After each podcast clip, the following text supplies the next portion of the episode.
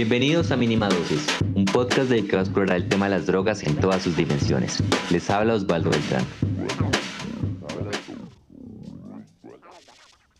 Hablar de drogas también es hablar de fiesta.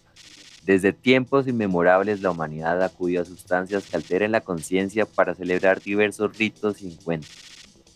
Consideramos que estas celebraciones tienen que ser discutidas colectivamente para que se promueva un consumo seguro y responsable, se construya comunidad y se eviten dinámicas hegemónicas como la exclusión.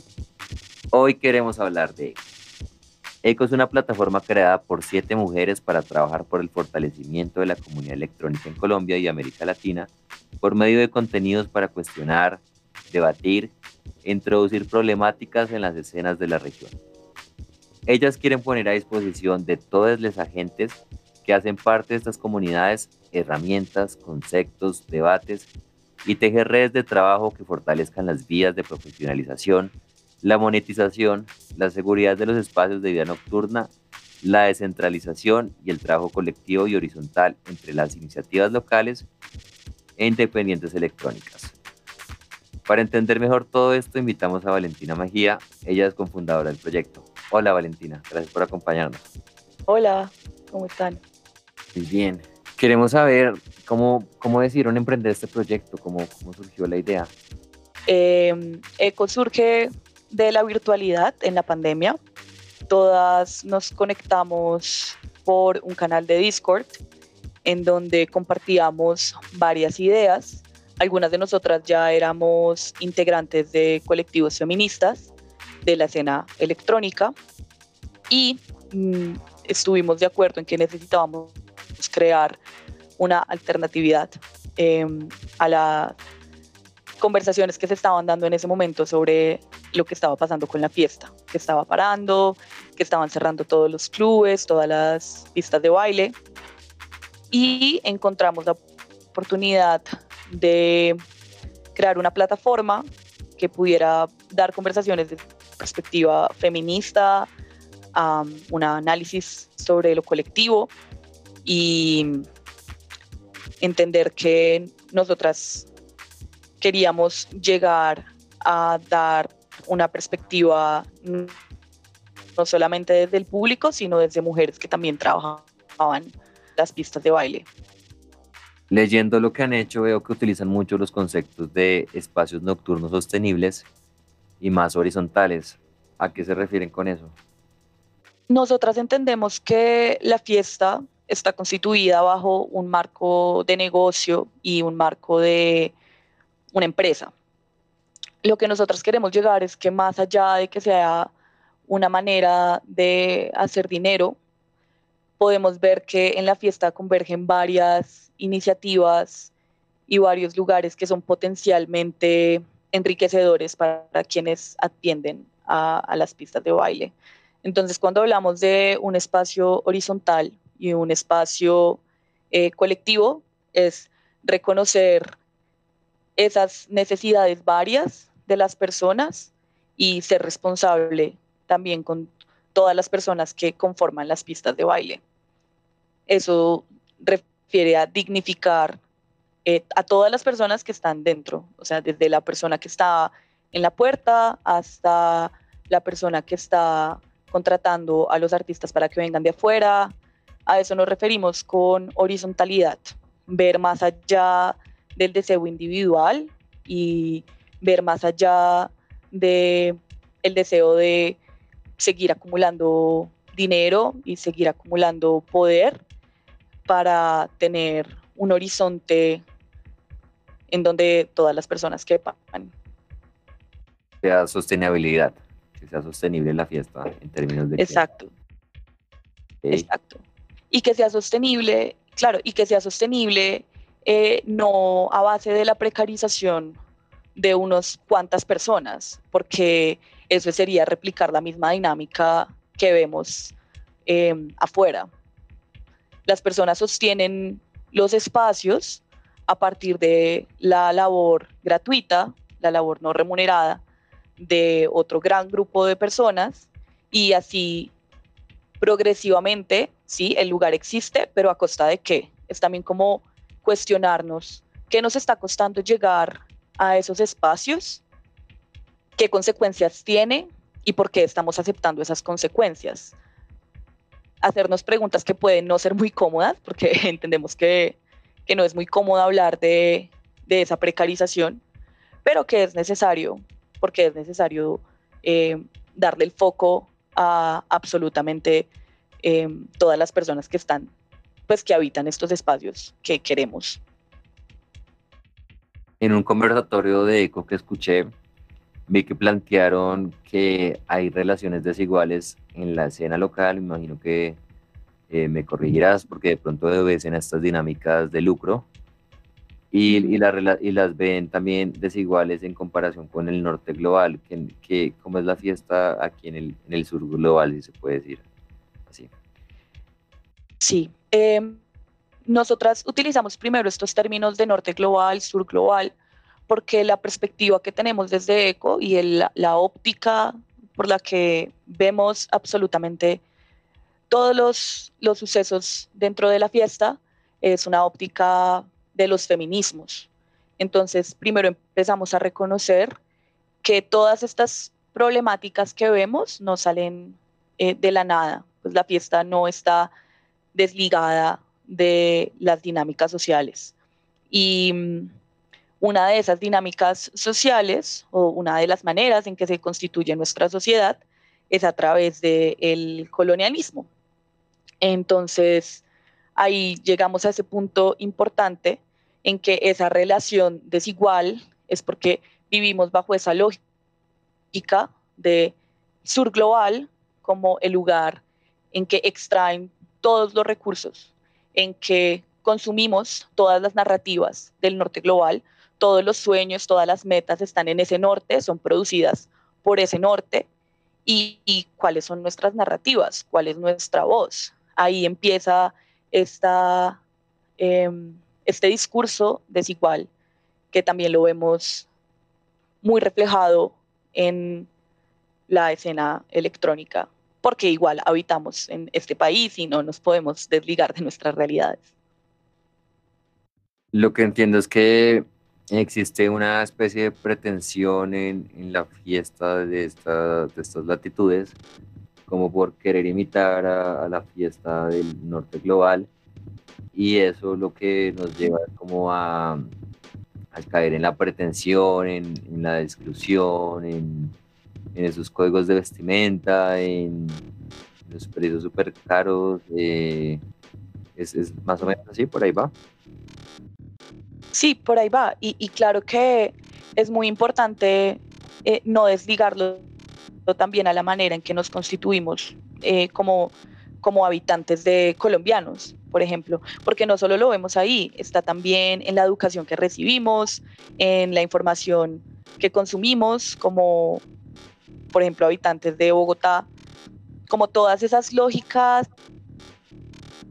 eh, y todos esos imaginarios del norte global eh, están presentes en todas partes.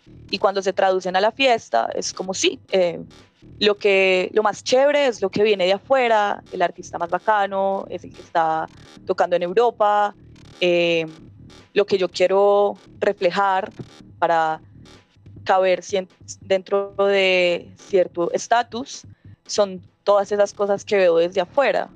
Entonces eso inevitablemente se filtra a, a las a los espacios en que habitamos y empiezan a, dar estas dinámicas de lo que decías, por ejemplo, de los precios, de los filtros que hay para entrar, como, sí, como los requerimientos que se están poniendo para que de alguna manera podamos ser parte de la fiesta.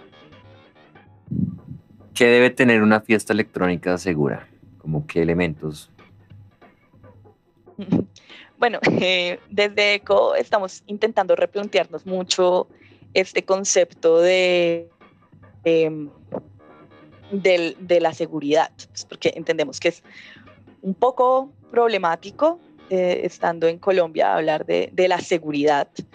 Em, estamos, la, ventaja que tenemos a partir de la militancia feminista es que nunca nos detenemos y los feminismos siempre están como dándonos otras perspectivas y ahorita pensamos en, el cuidado colectivo. Una de nuestras consignas, una de nuestras filosofías como ECO es pensar en el cuidado colectivo y en las interdependencias. Para que una fiesta sea segura, las personas que están dentro de esta fiesta, sin importar si están en la producción o si están en, en la pista de baile, deben tener la capacidad de verse y reconocerse en las demás personas. Y eso es algo muy importante porque al verse y reconocerse dentro, eh, en las demás personas, perdón, tienen la capacidad de ver esas necesidades y de verse con, como a través de una visión no solamente del cuidado, sino también de la, de la compasión. Eh, y es una dinámica que le hace mucha contraparte al individualismo al que estamos acostumbrados en otros espacios. Entonces, para que una fiesta dé ese paso a ser segura, primero todas las personas tienen que estar conscientes de quién está a mi lado, cómo lo que yo hago impacta a la persona que está a mi lado y cómo lo que yo hago conmigo misma va a afectar a todo el entorno. Es empezar a ver esas interdependencias que aunque puede que no sea una tarea muy sencilla, sí es un paso que es muy, muy importante de dar. ¿Cómo te parecen estas iniciativas como la del Baum Festival pasado que se instauró una mesa de la mujer como para brindar asistencia? ¿Cómo te parecen? ¿Crees que son necesarias? ¿Por qué son necesarias? Son muy necesarias porque son conversaciones que tenemos que poner sobre la mesa. De lo que no se habla no existe y construimos el mundo a través de las conversaciones que tenemos. Si no tenemos conversaciones y mesas en donde podamos decir, en una fiesta hay un acoso sistemático a las mujeres y hay discriminación racial, discriminación a las personas de género diverso. Si no podemos poner estos temas sobre la mesa, es como si no existieran y están ahí. Es un primer paso muy valioso que creo va a seguir teniendo una repercusión porque cada vez más necesitamos seguir apropiándonos de los espacios y decir, así como yo de cierta forma soy em, solo una persona que pasa por aquí un fin de semana, de igual manera quiero cuidar este espacio y quiero que sea un espacio justo para todas las personas que venimos acá. ¿Y qué se debe tener estos espacios? O sea, ¿qué, qué garantías le puede brindar una mesa de la mujer a una o sea, las mujeres que están en la fiesta, que, que deben tener, que, que, pueden ayudar, como, más o menos como si nos puedes dar ejemplos de, lo que has conocido. Eh, primero que ese espacio esté dentro de la fiesta y que no sea una atención durante y después. Tiene que haber un proceso pre-fiesta eh, todas las personas que estén involucradas en la producción del evento tienen que tener conocimiento de estas situaciones, tienen que saber enrutar estas situaciones de alguna manera, tienen que saber identificar cuáles son esas situaciones de violencia contra la mujer, de discriminación, y tienen que saber manejarlas para que haya una no repetición de, estos, em, de estas situaciones que pueden pasar dentro de la fiesta.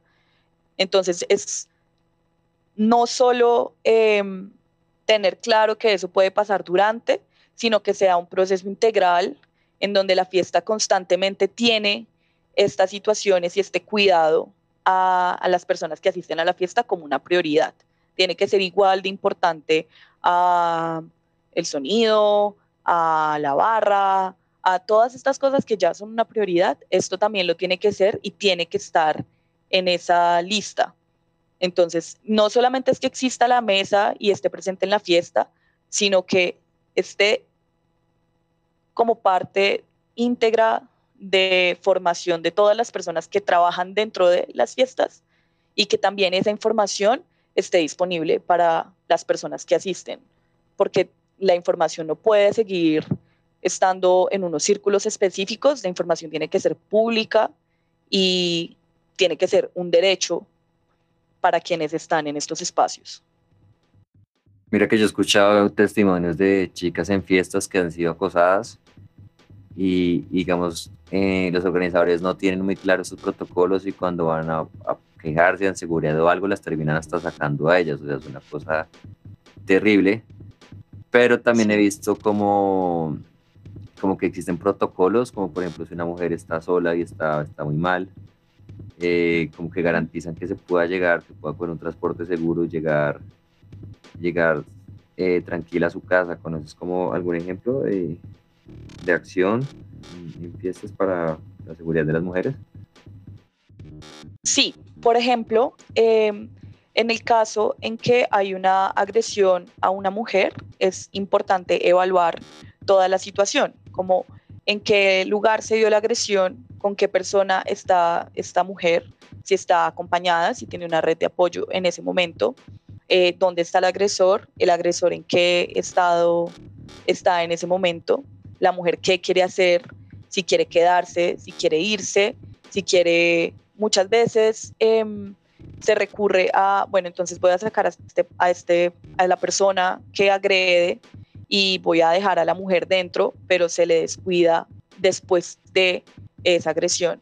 Entonces, primero es asegurarse y también es, es muy importante evidenciar que inevitablemente muchas veces dentro de un espacio de fiesta sucede que se están dando el consumo de sustancias. Entonces tampoco se trata de, bueno, hay un conflicto en la fiesta y simplemente voy a sacar a la persona que cometió una agresión y ya está, pues porque eso también es caer en poner en peligro la vida de la persona que se saca de la fiesta. Entonces es una situación en donde se tiene que atender y dar cuenta de el estado de la persona que es agredida y el estado de la persona que agredió y qué atención les podemos dar para que lleguen o para que puedan estar un poquito más en calma después de esa situación. Te quería preguntar cómo ha sido tu experiencia eh, armando la conversación.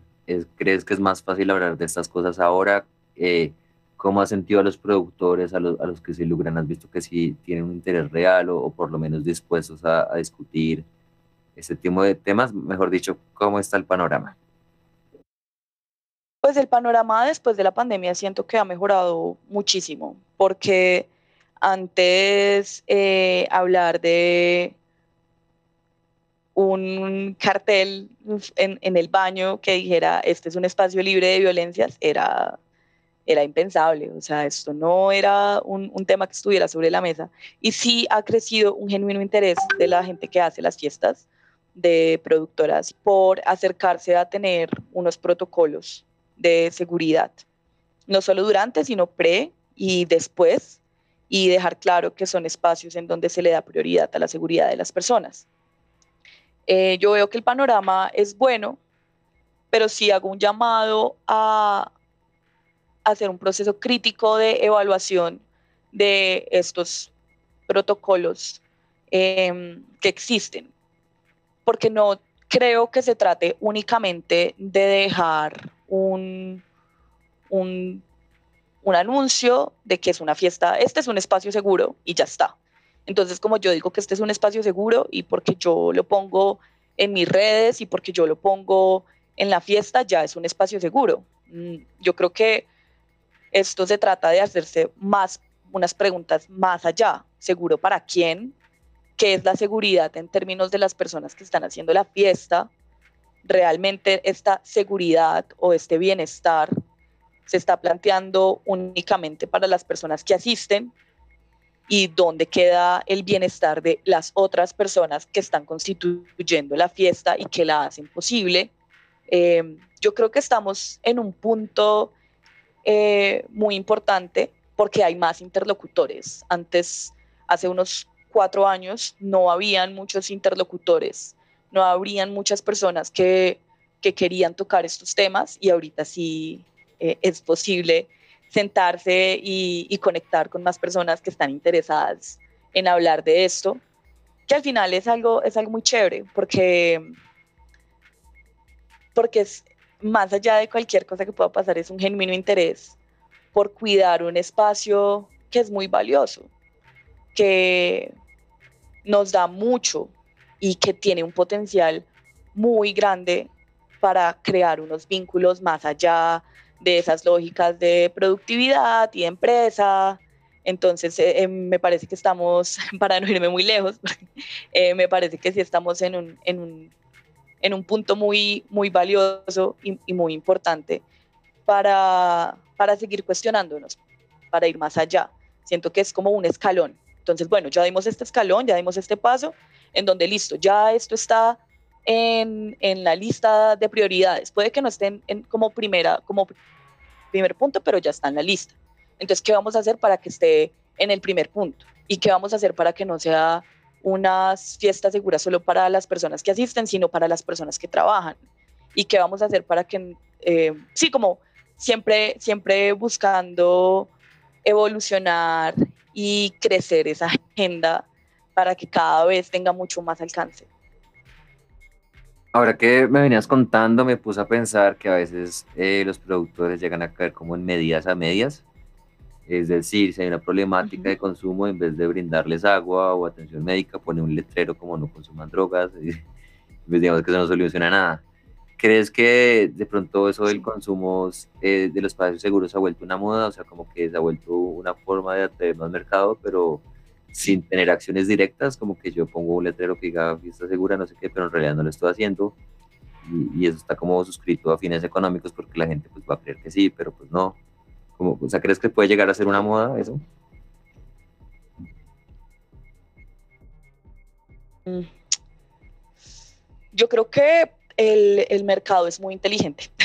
el mercado es muy inteligente y, y sabe muy bien qué discursos Em, llegan a más personas. Entonces, no me atrevería de ninguna forma a señalar em, un espacio o algún protocolo que no esté pensado con fines genuinos, pero sí creo que el, no solamente el mercado, como, como las empresas siempre están como mirando ahí afuera que pueden eh, cooptar que pueden hacer una, que cómo pueden hacer una herramienta para volverlo un poco más productivo. Entonces, em, por eso es que estaba diciendo que nunca hay que dejar de, de seguir dándonos estas conversaciones em, entre las personas que, que, estamos muy interesadas en esto de, de seguir dando los espacios seguros. Entonces, sí, sí creo que es inevitable, es inevitable que esto suceda, eh, que, que esto se, más allá de una moda, que se vuelva un poco un eslogan o que se vuelva una frase de, de, marketing. O sea, yo creo que es inevitable, pero también es inevitable para estos intereses que las personas se sigan cuestionando y sigan dando pasos más allá, o sea, que, que sigan dando un paso adelante eh, en pro de, de, esas, de esas visiones, de esos horizontes colectivos. O sea, es mejor que hablen a que no hablen, a que no se mencione. Sí, sí, es, mejor, es mejor que hablen.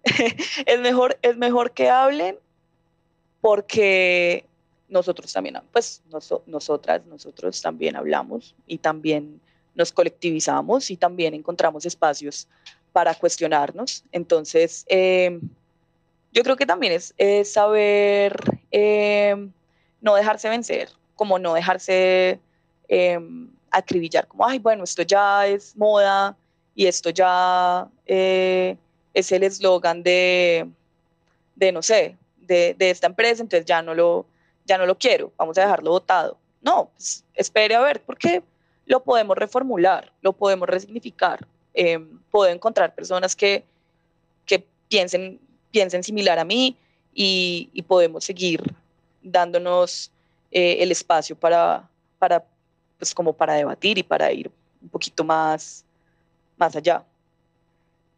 Para ir cerrando, algo que me gusta mucho de lo que ustedes han, han hecho en redes sociales es esto de la dimensión política de la fiesta. ¿Qué es la dimensión política de la fiesta? Una frase que, que se da en algunos espacios y que espero no esté completamente vaciada de significado, pero sí, sí creo que es muy importante, es que todo es político, eh, en el sentido en que todas las cosas que hacemos reflejan una dimensión política de nuestra vida. Eh, absolutamente todo lo que pasa dentro de la farra eh, tiene unas, unas, un peso histórico y un peso cultural. Entonces esa dimensión política de la fiesta es que sigue subscrita a, a esto que, que, hablábamos al principio, de, la colonialidad, de estas relaciones de poder, eh, y por eso es tan importante reevaluarla. Pero así como es política en esa dimensión, también es política porque puede ser nuestra aliada para pensarnos mundos diferentes, que al final eso es, eso es lo que nosotras queríamos, pues fue nuestro primer pensamiento en eco, como bueno, estas fiestas ya están completamente permeadas y estructuradas a través de unas relaciones desiguales y del colonialismo y de el machismo y del racismo, pero también es política porque la podemos repensar y la podemos convertir en nuestra, podemos apropiarnos del espacio. A eso hacemos referencia cuando decimos que la fiesta es política. Para terminar, Valentina, te quería preguntar qué viene para Eco, en qué está Eco en este momento y, qué es lo próximo que van a hacer, cómo, cómo va la cosa. Nosotras seguimos trabajando en, en pensarnos los espacios. Eh, como ya te dije, estamos replanteando si, si se van a llamar, pues si son seguros o si podemos como pensar otra, otra palabra. Eh, seguimos pensando en fortalecer este cuidado colectivo, en pensarnos este cuidado colectivo para todas las personas que habitan la fiesta. Entonces, desde ECO también pensamos en el cuidado colectivo para mm, las personas que asisten, pero también para las personas que trabajan dentro de, para artistas, para productores, productoras. Entonces, lo que viene es seguir dando estas conversaciones. Hace poco nosotras hicimos unos posts eh, a raíz de, como, bueno, como respuesta a esto que había pasado, bueno, que se viene dando en las fiestas, que es em, que las personas básicamente se están muriendo dentro de la fiesta. Eh, nosotras como respuesta a eso empezamos a pensarnos, bueno, ¿qué podemos exigir no solamente desde asistentes, sino desde productores, desde artistas, desde trabajadores. Entonces, lo que se viene para ECO es seguir dando estas conversaciones que nos parecen importantes y seguir continuando con, con proyectos que involucren vincularnos con más personas que logren crear espacios distintos. Esto fue todo por hoy. Recuerden que pueden escucharnos en plataformas como Google Podcast, Apple Podcast, Spotify o en el portal de la línea del medio.